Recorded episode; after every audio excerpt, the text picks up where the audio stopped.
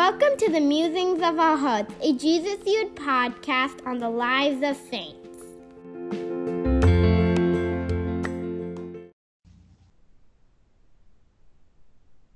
Hello, everyone. Welcome back. Thank you for joining us again. Thank you for listening to us and all our crazy thoughts sometimes. we find it such a joy to be able to reflect on these saints and these um, men and women that the Lord has revealed his glory through. Today we have a very interesting saint. Um, he, a runaway pope. a runaway pope, yes, that's the best way to describe him. But it's, yeah, I'm really, I'm, I've been reflecting on him a lot because he really challenges me as to, oh, this is, God can work in so many different ways. So, um, so let's get into it. So we have Saint P- Saint Pope Peter Celestine the Fifth. So Pope Celestine was um, he was born as Peter um, Pietro, and he was the fifth uh, fifth child born to a family in Italy. He had to start working in the fields after his father's death, but his mother really loved him and took care of him. Gave saw in him the um, fruit of of an intellectual and someone who really desired holiness. Uh, so at 17, he became a Benedictine monk but after five years, he left with two companions to a cave to live according to the life of St. John the Baptist. So, uh, extreme penance and um, austerity and um, and a, a, life of uh, sometimes a bit excessive. And so he was actually admonished in a vision not to destroy the body which God uh, which God gave him and to support his body because he would really uh, he saw the body as something that you know was was bad and, and needed to be subdued. Um, so he um, many people, you know, seeing his holiness and especially his way of life, would flock to him, and um, he started an order under the Benedictine rule, and his numbers actually grew to really big. It was uh, about 600 at one point, and it was around that time that also there was uh, no pope for two years. And so during this the this time peter wrote to the cardinals admonishing them that you know you have to elect a pope. There's two uh, stories of, of how this happened but it's also said that the cardinals responded by electing peter then as pope. Now he did not want this at all. He tried to flee and uh, after my, many tears and mourning he finally accepted his election though uh, with with a certain reluctance, but also knowing like, okay, this is this is God's will. Um, he took the name Celestine the Fifth, and um, that's why his order as well has also is now called the Celestines he did many things differently after becoming pope and some people might consider it you know what his time a disaster. But it's actually like he was so generous. He would just give. And he was you know he encouraged the clerics to strive for holiness and live in a certain uh, you know the aesthetic life. He also lived in a small cell in his papal apartment. So he never um you, he never entered into that life of the uh, of what other popes had done before him so um, during this time too, he um, he issued a formal decree allowing popes to abdicate um, from the papacy, and so then he himself abdicated. Uh, he abdicated himself on December 13, uh, 1294 and he escaped into the woods and the mountains. And yeah like many many people thought oh he's the runaway pope. He's escaping. He there's a lot of criticism against what he did.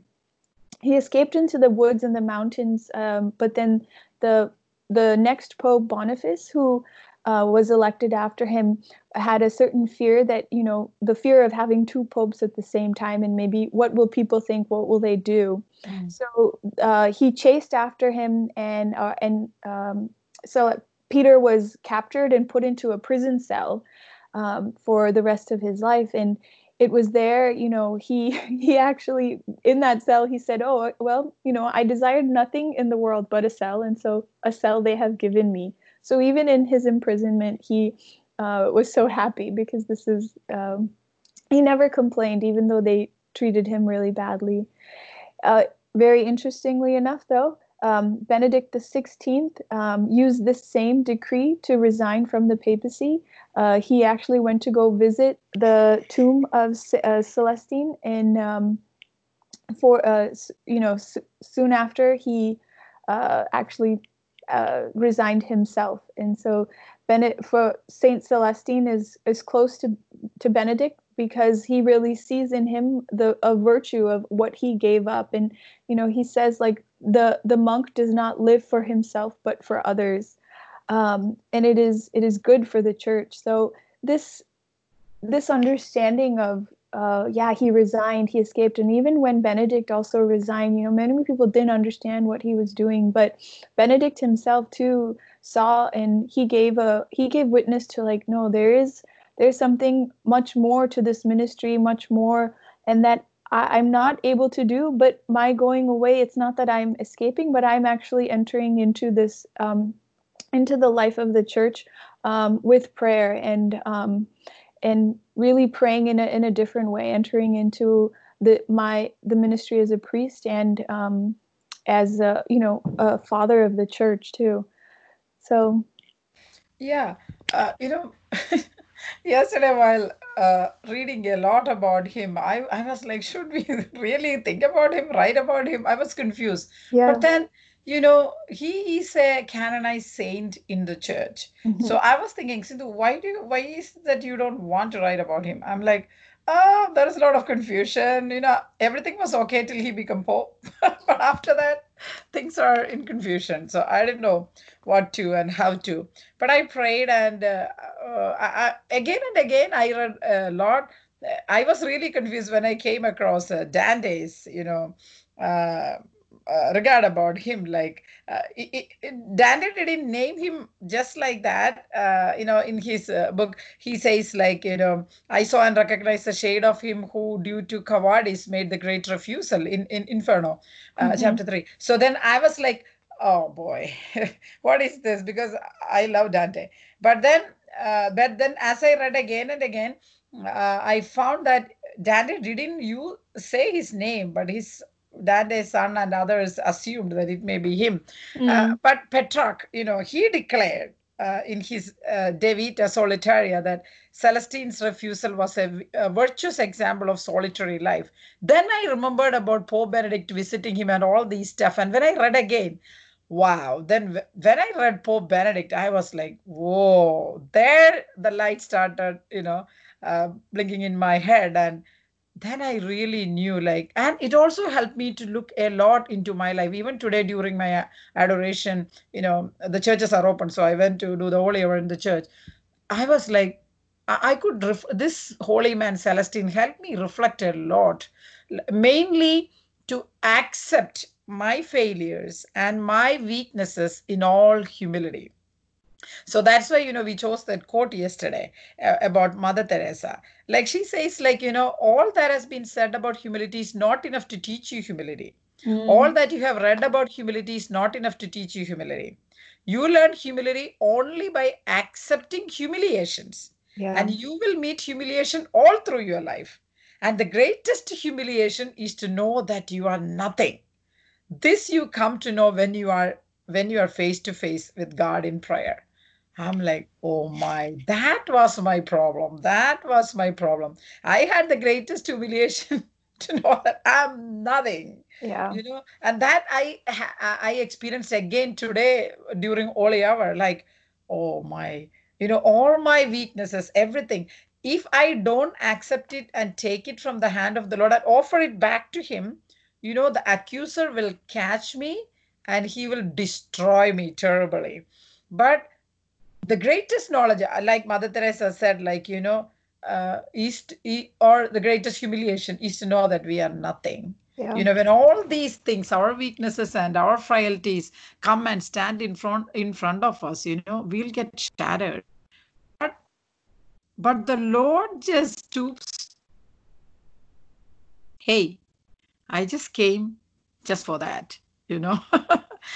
I, I i'm sending you holy spirit just for this because yeah. i know that you you are like this you know you cannot do this all on your own so that's why i'm sending you holy spirit so coming back to pope celestine like you know he was such a holy man. He never ever desired any honor, any position.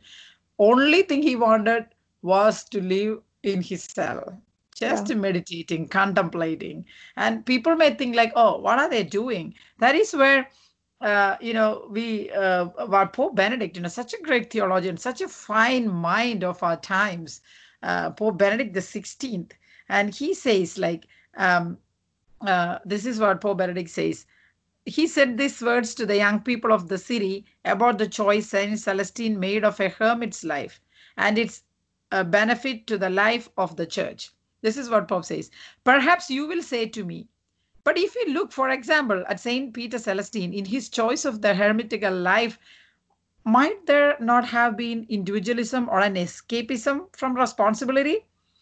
This temptation does, of course, exist. The Pope doesn't deny that. There is a temptation like that, which all of us, you know, uh, go through at some point in our life. But he says, he continues, but in the experiences approved by the church, the solitary life of prayer and penance is always at the service of the community, open to others. It is never in opposition to the community's needs. Wow. Hermits and monasteries are oases and sources of spiritual life from which all may draw. The monk does not live for himself, but for others. And it is for the good of the church and of society that he cultivates the contemplative life so that the church and society may always be irrigated by new energies by the Lord's action. I was like, whoa, whoa, whoa. You know, nobody lives for themselves, especially those people who live in solid, uh, in, in solitude, praying, contemplating. You know, uh, uh, again and again, you know, we have said this many times, I think, during our podcast, but it comes back again to my mind what my spiritual director told me and what, you know, Jesus told Saint Faustina.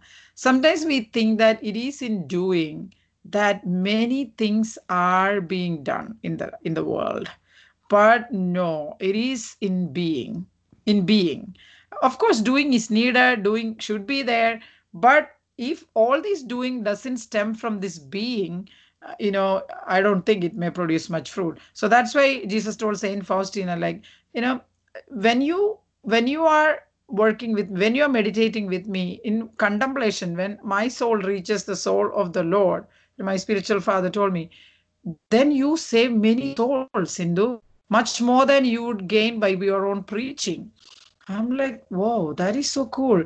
And jesus again says like you know when we are in adoration when we uh, you know in front of the blessed sacrament when we are with him anywhere in prayer the lord is laboring with us and laboring for us.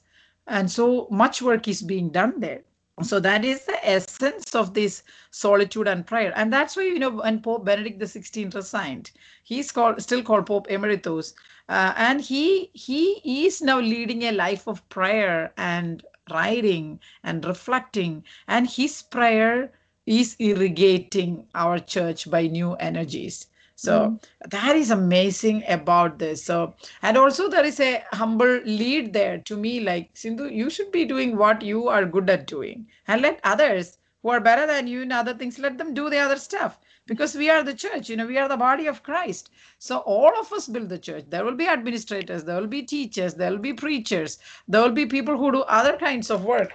So uh, that is what we see in the in the church in the beauty of the church so just like mother teresa said you know even the yeah. greatest saint has to go through go through the greatest humiliation to know that we are nothing but we are everything when we with god when we are with god yeah i think uh, one of the big things that i've been reflecting on in saint peter uh, celestine has really been helping me to see and understand as well is that um the saints always lived way ahead of their time. And when mm. I mean way ahead, they didn't even live in time. They lived in eternity. they lived in heaven, right? That's and right. so in in that way they lived way ahead of their time. And what is heaven? Yes, it is this like complete contemplation. It's that, you know, illumination of God where we're so caught up in him where nothing mm. else matters. And mm. here you have Saint Peter who is that's all he wants and many mm. people didn't understand that so even if we were to say no no no leave heaven and that fullness with god and come and work you know to take care of the church mm. we would be like no that's crazy like be with god and god can is working and you you you are so much you know needed there in that um in that union with him mm. and so even with this too I, I i've been thinking about the the contemplative life and and and monks and hermits and um those uh, men and women who want to be completely devoted to the lord and they they are very misunderstood in this world yeah mm. it does come across as oh you're being selfish yourself not just selfish but like mm. oh because there are many people who say like yeah i just want to be by myself i don't want to take care of my children i just want to do mm. what i want when i want you know mm. that we see they see that as as a certain freedom but the these men and women of God who become completely devoted to um, to mm. God, they're actually fully living for the other, and the other mm. is is all of humanity, you know, who is in the Lord's heart. So mm. for me, St. Peter has really been uh, encouraging me to say, to also come back to this thought that you will never be understood in this world. You know, back to mm. that um, when we were we were talking with the uh, the young teenage girls is like, yeah, you are not of this world so you will be mm-hmm. persecuted mm. you will be misunderstood mm. even you know people in the church will sometimes accuse you and will tell you that no you don't get it you don't understand this is how you do things um, but even in all of those you have to trust that god god knows what he's doing and if you keep mm. your eyes on him and if you um, you can and even saint benedict what i love about when when he um, was uh, he announced his resignation he, he says after having repeatedly examined my conscience before mm.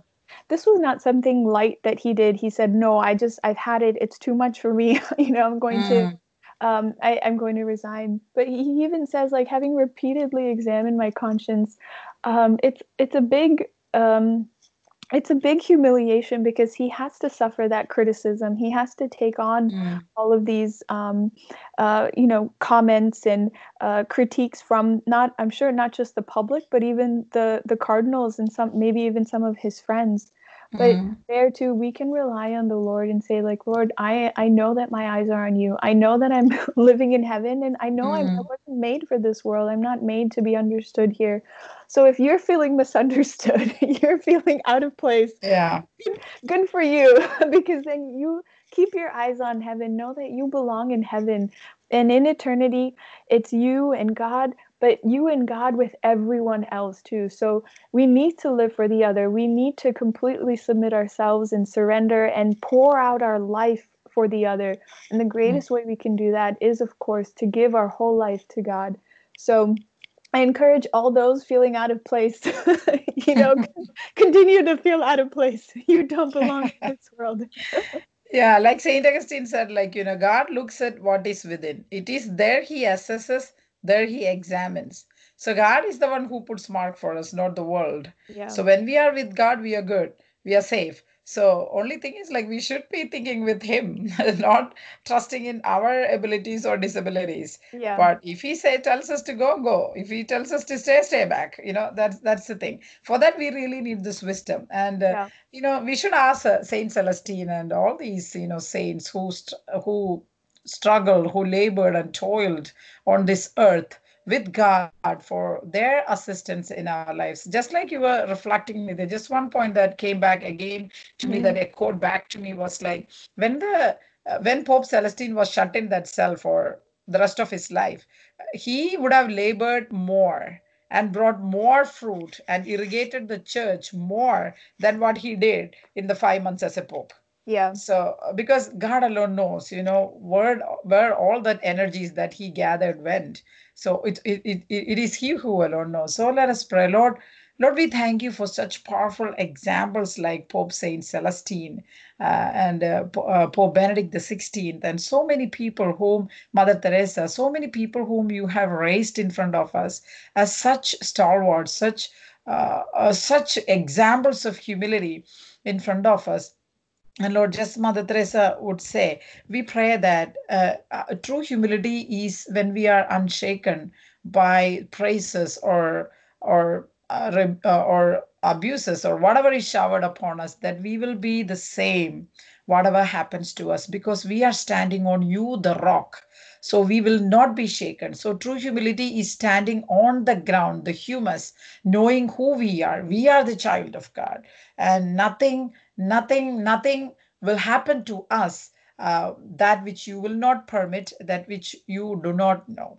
So, Lord, uh, uh, make our lives so strong in that belief, in that conviction and faith. And Pope Celestine, Saint Celestine the Fifth, pray for us. Pray for us.